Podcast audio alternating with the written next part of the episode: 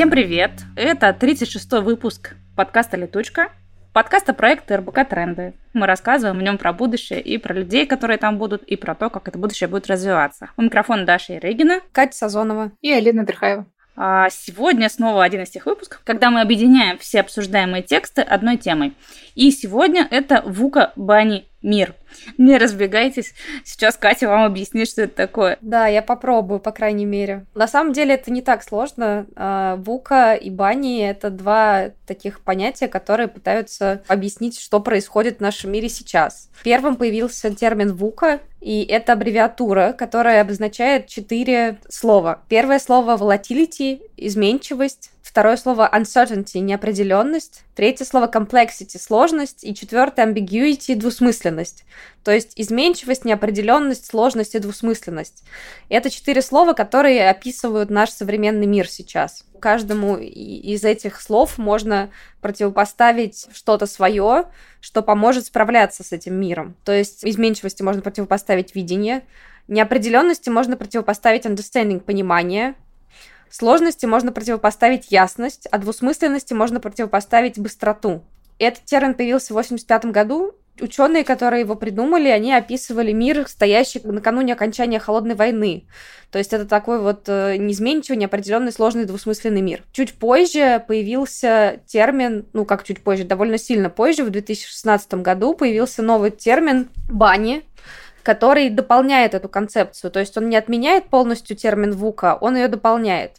Бани тоже четыре слова, которые описывают наш мир уже сейчас, сегодня. Бани это brittle, то есть хрупкий. Anxious, то есть тревожный, non-linear, нелинейный, incomprehensible, непостижимый. То есть хрупкий, тревожный, нелинейный, непостижимый мир. Таким образом, у нас есть, получается, 8 слов, которые описывают наш мир современный. Я давайте еще раз их повторю на всякий случай, потому что кажется, что их довольно сложно сразу запомнить. Изменчивый, неопределенный, сложный, двусмысленный — это вука, и хрупкий, тревожный, нелинейный и непостижимый — это бани.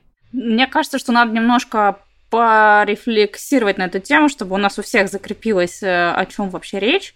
Пробую обобщить это так. Кажется, что сначала люди поняли, что мир непостоянный и подвижный, и что если мы будем строить какие-то свои стратегии жизненные, профессиональные или что-то касаемо бизнеса, исходя из того, что все будет ровно так, как есть сейчас, то, скорее всего, нас э, ждет разочарование и поражение. Поэтому нужно закладывать все эти риски в какое-то свое планирование, правильно? Вторая часть этой терминологии, то, что касается бани, тут уже добавляется, ну, мне, например, нравится часть термина непостижимый, то есть в какой-то момент люди вынуждены были признать, что информации настолько много, что нельзя знать ее всю, нельзя учесть все. То есть я помню, когда я была маленькая, все мои там, старшие родственники говорили, как важно быть начитанным человеком и прочитать вообще все-все-все. В нашей сегодняшней реальности все-все-все прочитать невозможно. И если ты встречаешься с человеком, который очень классно разбирается в какой-то теме, чувствует себя глупым, ну просто бесполезно, потому что слишком много информации. Это не значит, что ты чего-то не знаешь, ты просто знаешь что-то другое. А я еще вот свои личные ощущения хочу сказать, что мне кажется, что Вани добавляет к Вука эмоциональное измерение. То есть там, где у нас условно были только hard skills, вот у нас были двусмысленности, и мы противопоставляли двусмысленности быстроту. Или у нас была сложность, и мы противопоставляли ей ясность. Теперь у нас вот непостижимость, а ей мы противопоставляем интуицию и прозрачность. То есть это, с одной стороны, такие более абстрактные вещи, а с другой стороны, более человечные, что ли. То есть мы здесь э, как бы говорим, что мир несовершенный, тревожный, хрупкий, но мы люди.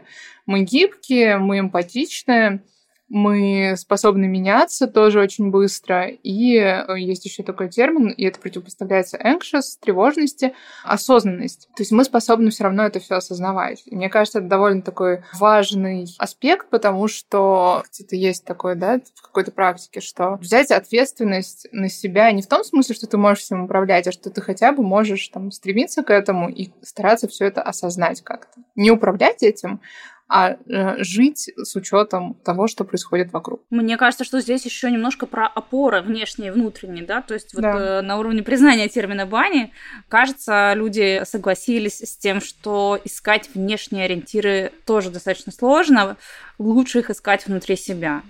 То есть, окей, мир непостижим, но давайте мы будем ориентироваться хотя бы на что-то. На что мы можем ориентироваться? На собственную интуицию. Если мы не знаем, как сделать правильный выбор из 20 предлагаемых, ну, наверное, только интуиция и смекалка.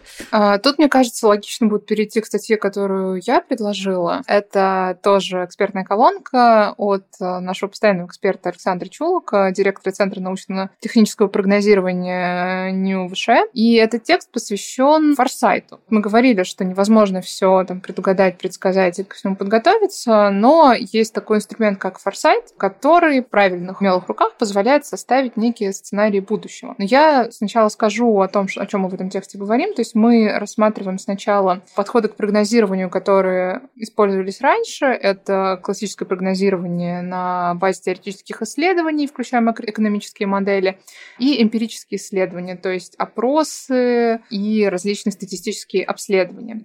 В тексте Александр Чул говорит о том, что на тот момент, когда они появились, были довольно эффективные модели, но мир менялся, э, становился более ВУКа, а потом и более Бани. И эти модели показали, что не учитывается, в общем, очень много показателей, очень много нюансов. Поэтому им на смену пришел форсайт, который, собственно, объединяет в том числе и эти два подхода, но еще предлагает дополнительные инструменты, такие, например, как метод Дельфи, когда опрашивают, насколько я помню, несколько тысяч экспертов, прогнозистов, там, футурологов, и составляют некую карту вот этих прогнозов.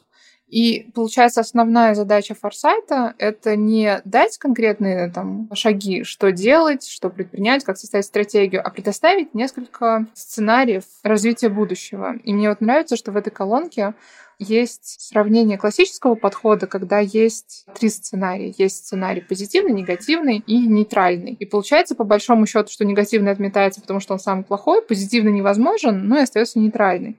Ну так вот, форсайт помогает составить более разнообразные сценарии, которые э, как бы помогают подготовиться, иметь в виду много разных нюансов которые будут происходить. И это очень важно в мире, где на смену черным лебедям, то есть каким-то кризисным событиям, приходят джокеры. Это маловероятные события, у которых могут быть серьезные последствия. И в этой колонке как раз эксперт говорит о том, что вот в мире с джокерами, в мире бани, форсайт — это, пожалуй, самый эффективный инструмент, который помогает дать знания о глобальных трендах, о том, что будет происходить дальше, но без точных рецептов, что нужно делать. Я бы хотела, наверное, тут добавить, что на сайте проекта РБК Тренды мы часто пишем про форсайты, и у нас есть материалы, которые вот прям посвящены форсайтам и тому, как их провести в своей команде. Обязательно заходите и почитайте, потому что мне кажется, что вот в рамках даже одного отдельного подкаста тяжело будет рассказать вообще, что, что это такое, как это можно использовать в жизни. И тем более, мне кажется, что форсайты можно использовать там, не только в рабочей истории, да, то есть это можно использовать и в личной жизни, и в каком-то своем карьерном планировании и так далее. Я не знаю, что добавить. Я тогда спрошу а, у Али. Ну вот, например, форсайт, э, я понимаю, как он классно может э, дать ощущение хоть какой-то стабильности людям, которые в нем участвуют. Угу. Кажется, что что-то мы спрогнозировали, мы хоть как-то сузили там, вариативность нашего будущего. Хотя нет, но кажется, что да. Но если рассуждать не с точки зрения самочувствия людей, принимающих в этом участие, а с точки зрения реальных событий, как ты считаешь, можно ли, правда, таким образом предсказать будущее? Хм. А, интересный вопрос. Мне кажется, что предсказать будущее с точностью до названия события вряд ли, да, потому что вот есть это понятие Джокера. Ванга справлялась. Знаете ли. Старый фаерсайзер. У нее и квалификация ого-го. Вот мне кажется, что не зря появляется этот термин про Джокера, да, он с одной стороны такой обтекаемый, а с другой стороны очень э, понятный, да, это именно маловероятное событие, у которого будут очень масштабные последствия. И мне кажется, что форсайт как раз такие события позволяет предугадать. Другой вопрос, что будет непонятно, что это, потому что это может быть экономический кризис, это может быть э, какое-то климатическое явление, потому что, ну, форсайт как бы если мы берем, например, компанию, сфера интересов которой в том числе завязана на какие-то климатические условия, то, безусловно, э, придется обращаться и к климатологам, то есть эту сферу тоже посмотреть. И они тоже дают некие данные, по которым можно понять, что вот если там, не знаю, какое-то явление бывает раз в 50 лет, то вот в ближайшие 50 лет где-то этот Джокер, он вполне себе может появиться, его стоит учитывать. То есть сам Джокер, Форсайт, э, я думаю, что может предсказать, и как бы тут, наверное, вариант такой, что если он его предсказал, но ничего не случилось, ну и слава богу. Но именно назвать, что, что будет, там, не знаю, глобальная засуха, вряд ли, потому что, мне кажется, как раз качественный форсайт, он э, тем и хорош для компании, что он очень кастомизирован под ее потребности и рассматривает очень э, неочевидные сценарии даже для этой компании, но рассматривает. То есть э, то, что предыдущие какие-то методы прогнозирования могли просто упустить, потому что смотрели на очень очевидные вещи, типа, я не знаю, там, цена за баррель нефти, какие-то экономические события, ну, в общем, что-то, что и так принято учитывать.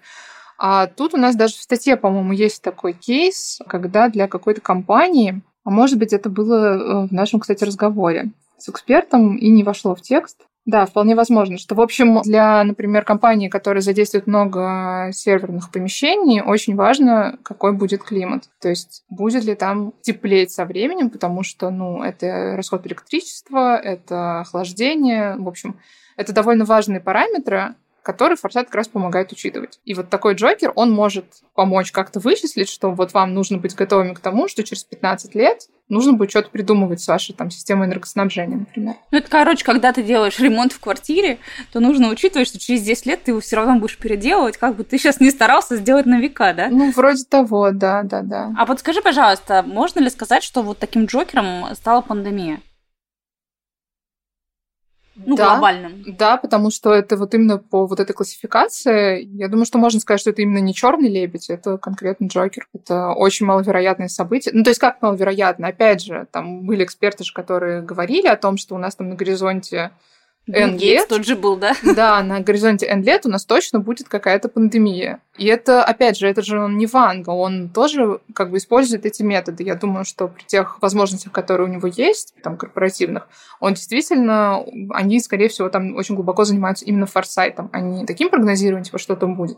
Они посмотрели, поставили очень много разных данных, совершенно разных. Из этого сделали вывод, что, скорее всего, будет пандемия. Они не могли же сказать, какая там, как она будет передаваться. Но, тем не менее, вот они предсказали, и это оказался тот самый Джокер, который, мне кажется, да, он раз и навсегда все изменил. У него очень масштабные последствия, которые мы там до сих пор не, не осознаем в полной мере. У нас новая волна mm-hmm. началась. Ну да, оспа обезьян еще. Ну, это да.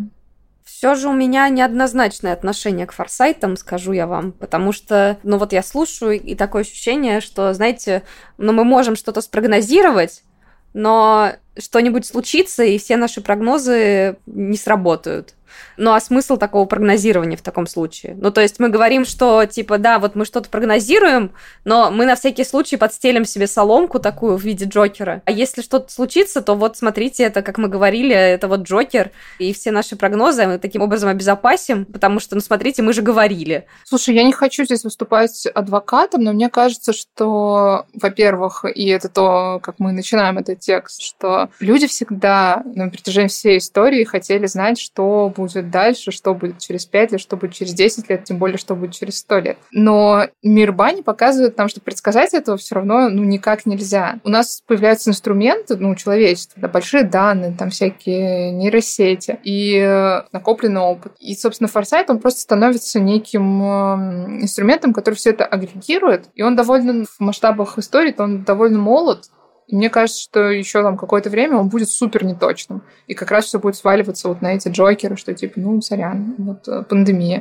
То есть это все будет таким методом проб и ошибок. Но как инструмент, который точечно может применяться в бизнесе, потому что, как мне кажется, очень часто компания может оказаться в ситуации, когда она упускает очень значимые для себя моменты, потому что ей кажется, что вот у нее есть конкуренты, есть рынок, и надо вот там как-то все устраивать, выживать. А есть еще вещи типа пандемии, да, которые не учитываются, но могут стереть тебя с карты просто моментально. И если форсайт в твоей сфере может это как-то хотя бы предсказать, ты хотя бы можешь подумать над сценарием. А что делать в случае, если, не знаю, снова будут локдауны, да, через год? Ну, к примеру. То есть это еще и, мне кажется, перекликается с бизнес-континьюити нашим, потому что непрерывность бизнеса, она должна быть чем-то подкреплена, кажется. То есть ты можешь постоянно готовиться к какому-то там кошмару, а можешь примерно понимать, кошмар в какой сфере это может быть и как к нему можно быть готовым. А, мне интересно, что из этих знаний я могла бы унести с собой как обыватель. Ну, то есть, ну, ладно, не я, а там, а любой наш слушатель. Вот какую практическую часть э, точно стоит забрать с собой просто в свою обычную жизнь? долгосрочное планирование и способность советоваться с другими умными людьми. Вот да, это, мне кажется, очень классный совет был бы, да, потому что тот же самый метод Дельфи, когда дельфийский оракул получается, да, то есть дельфийский оракул это не один человек, это группа целая различных мудрецов, которые что-то исходя из своего опыта, говорят, тебе не нужно верить одному, но выслушать многих ну, может дать тебе понимание каких-то вопросов, которые, может быть, даже были вне поля твоего внимания. То есть участие в каких-то мастер-майндах, может быть? Да, да, да. Класс. Ну, в общем, у нас как минимум уже пара рецептов, как жить в мире в бане есть. Едем к следующему материалу.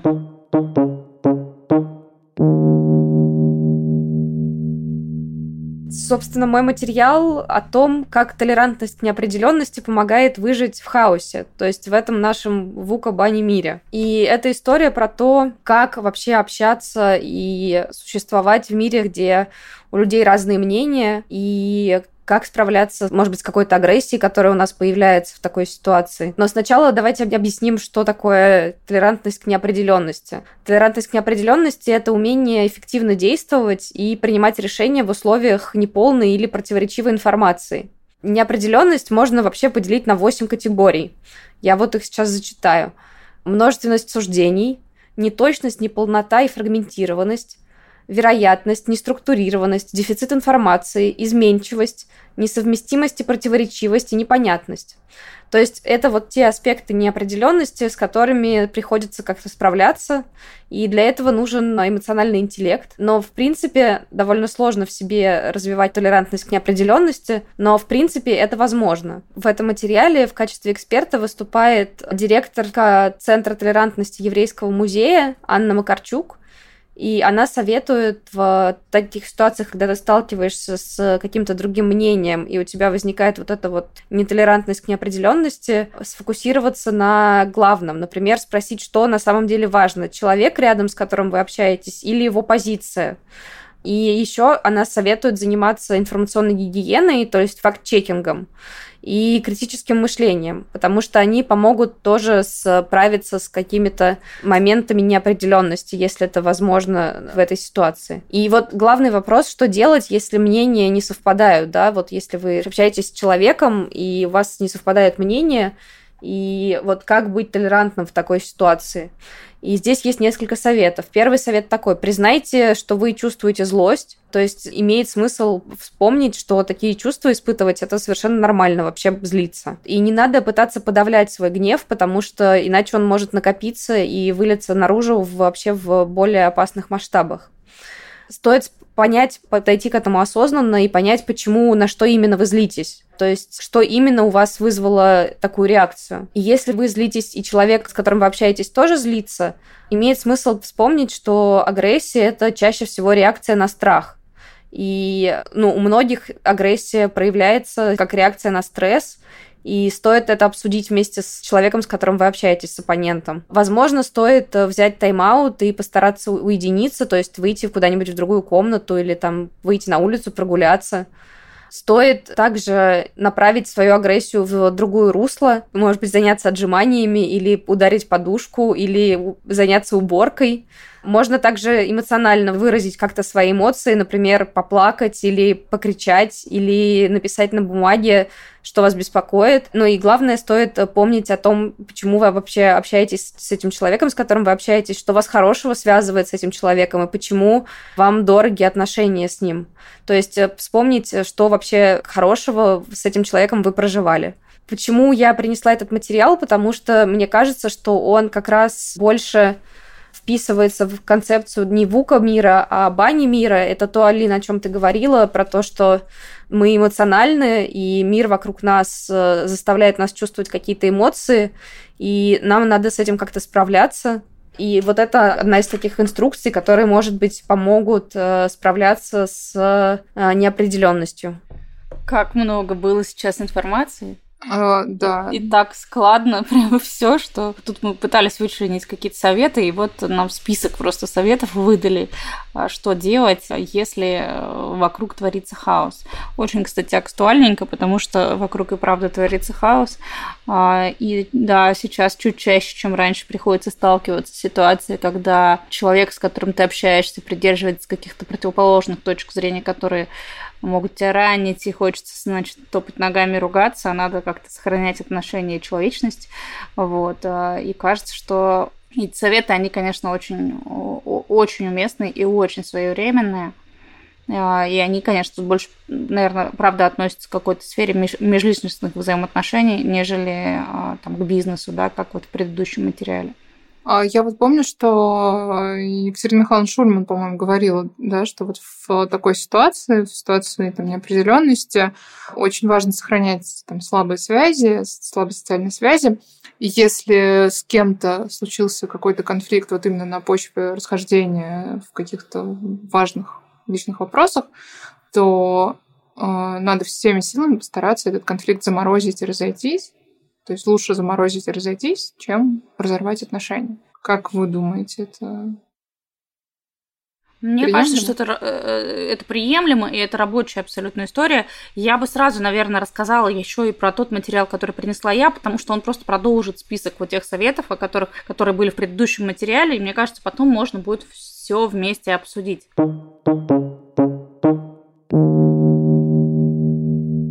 Я принесла материал, который э, на сайте называется «Профессор Елена Витчак о том, как планировать жизнь в эпоху перемен». Этот материал написан на основе видео, которое есть на нашем YouTube-канале РБК Тренды. То есть можно, в принципе, зайти и посмотреть подробно, как профессор Елена Вичак об этом рассказывает. К слову, она профессор бизнес-практики Московской школы управления Сколково. В материале у нас перечислено несколько пунктов, которые вот нужно учитывать в этой ситуации, и это забота о себе, рутина и краткосрочные планы. То есть она говорит о том, что на смену долгосрочному планированию приходит продумывание работы короткими циклами. То есть мы не знаем сейчас, что будет там через год или через пять лет. Вопросу, когда вы любили задавать на собеседованиях, кем вы видите себя через пять лет, вообще уже места не осталось, естественно, да. И все, что мы можем э, делать, чтобы не сходить с ума и чувствовать себя более-менее хорошо, это заняться планированием на какой-то короткий горизонт. И в материале как раз говорится о том, что хорошо сейчас, э, ну и сейчас имеется в виду не прямо сейчас, да, а в ситуации вот этого вука бани мира, это последние там десятилетия на самом деле. Просто сейчас ситуация накалилась, да, а в целом она такой была давно. Нужно заниматься управлением собственными эмоциями, во-первых, проявлять заботу об окружающих, проявлять участие какое-то, стараться быть позитивным человеком и находить какие-то позитивные стороны в том мире, который нас сегодня окружает, ну и заниматься саморазвитием. А еще как раз она тут говорит про то, что классно было бы хоть как-то нащупать ориентиры своего будущего, и тут может как раз прийти на помощь форсайт и метод кайдзен, про который у нас тоже отдельно было какое-то количество материалов на сайте, и про это может почитать в проекте РБК Тренды. Но это, грубо говоря, метод э, там, каких-то маленьких шагов. Да? Я очень люблю этот метод, э, и про него, правда, стоит прямо отдельно читать. Про него написано несколько книг. Но и в целом есть еще небольшой перечень того, что можно было бы делать. Это следить за своим ресурсным состоянием, то есть концентрироваться на себе, на каких-то внутренних ориентирах, как мы уже сегодня не раз говорили. Научиться работать, делая паузы, это, кстати, очень важная история. Думать про завтрашний день, называть эмоции своими словами. Это, кстати, очень такой важный пункт, про который в тексте говорится мало, но вот сказано, что это помогает снизить уровень тревоги, но в целом учиться называть эмоции своими словами – это очень важный умение, точнее, называть эмоции своими словами, это очень важный навык, которому надо и самим научиться, и своих детей желательно научить, потому что мы тогда, возможно, в каком-то прекрасном будущем и поживем еще. Еще учиться задавать конкретные вопросы, избегать скуки, ну, то есть сделать так, чтобы с собой было не скучно, то есть не избегать скуки, а найти занятия для себя и найти какие-то важные смыслы. Кажется, что это какой-то список за все хорошее против всего плохого, но просто потому, что это summary э, достаточно длинного видео, в котором все это подробно рассказывается. Но мне кажется, что если все это обобщить, то, что вот Катя рассказывала и то, что я сейчас рассказывала, кажется, что речь идет о том, что социальные связи и как Аля говорила, да, надо поддерживать, а надо стараться их сохранять, и плюс надо уделить время себе наконец-то. Наконец, надо работать над, над своим э, здоровьем, да, над своим э, там, ментальным, в том числе, здоровьем, состоянием и так далее. То есть э, то, о чем раньше не говорили. Вот э, термин ВУКа появился в 85 году. Давайте мы придем в 85 год сейчас с вами и расскажем людям, что вообще-то о себе надо думать. Что они скажут? Идите обратно в свой 2022. Вот что они нам скажут. Да, согласна. И получается, да, тут такая немножко кольцевая композиция, что как раз э, социальная связь, забота о себе, эмпатия — это то, что мы можем реально противопоставить тому, что происходит. Потому что, понятное дело, когда там все на эмоциях, я не знаю, могу ли я согласиться с тем, что агрессия — это всегда обязательно про страх, но, тем не менее, какие-то экстремальные эмоции, они, безусловно, затрудняют общение, Хотя здесь мы оказываемся да, в ситуации, когда вот сдерживание эмоций, оно вредит, но и чрезмерное их выражение, оно тоже вредит. То есть сдерживание вредит нам, а чрезмерное выражение вредит нашим социальным связям. И получается, что в бане мире человеку ну и компании тоже, получается, если масштабировать, нужно найти вот этот баланс между тем, как заботиться о себе таким образом, чтобы сохранять вокруг себя максимально а, скажем так, экологичное пространство. То есть компании это делают, я так понимаю, да, в формате ESG, стараются не убивать все вокруг себя. А мы, там, люди, можем стараться тоже это делать а, в формате там какой-то заботы о себе и называния своих эмоций, своих чувств а, своими именами и попытки либо донести свое свою точку зрения, либо заморозить конфликт и отойти на какое-то время подальше, там не раздувать его до каких-то безобразных совершенно размеров. Ну вот, э, кстати, к разговору про конфликты, мне кажется, нам очень не хватает э, каких-то экологичных способов э, их разрешения, да, потому что, ну, и этого пока вот не видно в, в нашей культуре, потому что заморозка конфликта – это, кажется, самый такой подходящий способ, который мы сейчас видим, но это тоже не идеальный выход из ситуации на самом-то деле. Ну да, потому что кажется, что единственный какой-то способ разморозки конфликта это если кто-то все-таки там возьмет себя в руки и пойдет э, самолично его размораживать. Но наша культура, опять же, не предполагает социального поощрения какого-то за эти действия. То есть человек как-то должен вот сам прям так заморочиться, там, осознать, что, не знаю, для него это настолько важно, и пойти и разморозить. Это очень редкое, мне кажется, событие, особенно там в мире. Если у детей это сплошь и рядом происходит просто потому, что у них амплитуда очень большая, да, там типа сегодня дружим, завтра не дружим, то во взрослом мире как-то вот конфликты, они обычно, если происходят, то они на чем-то серьезном основаны.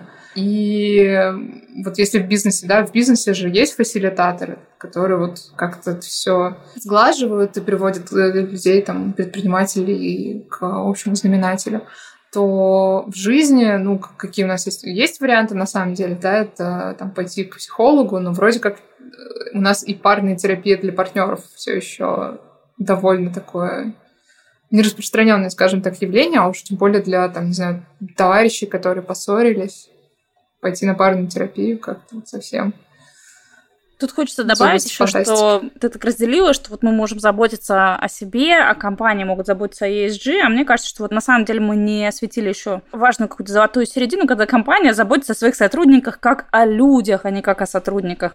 И мы это наблюдаем даже внутри там, нашей компании, да, когда у нас проходит э, там обучение по э, там, сейчас я вспомню, как это называлось, это было год назад, курс по саморегуляции трехмесячный курс по саморегуляции. То есть, когда к нам в компанию приходили люди, которые нам рассказывали о том, а как вообще жить со своими эмоциями, как их выражать, как разговаривать так, чтобы тебя слышали, и про ненасильственное общение и так далее, и так далее. Ну ладно, а, не буду в подробностях, но суть в том, что компании сейчас тоже об этом задумываются. Они задумываются о том, что в страховку нужно включать психотерапевта, и не один первичный прием, а в целом а, какой-то курс, возможно.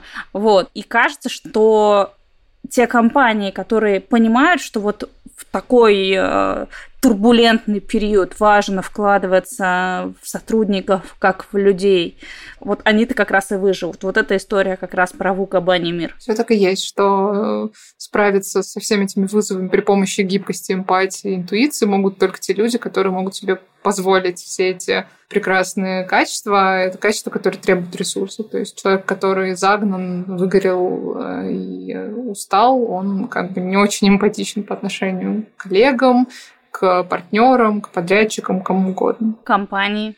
Компании, да. То есть это только усиливает в итоге хаос, потому что он защищается, а, то есть защищает себя и свои ресурсы вместо того, чтобы...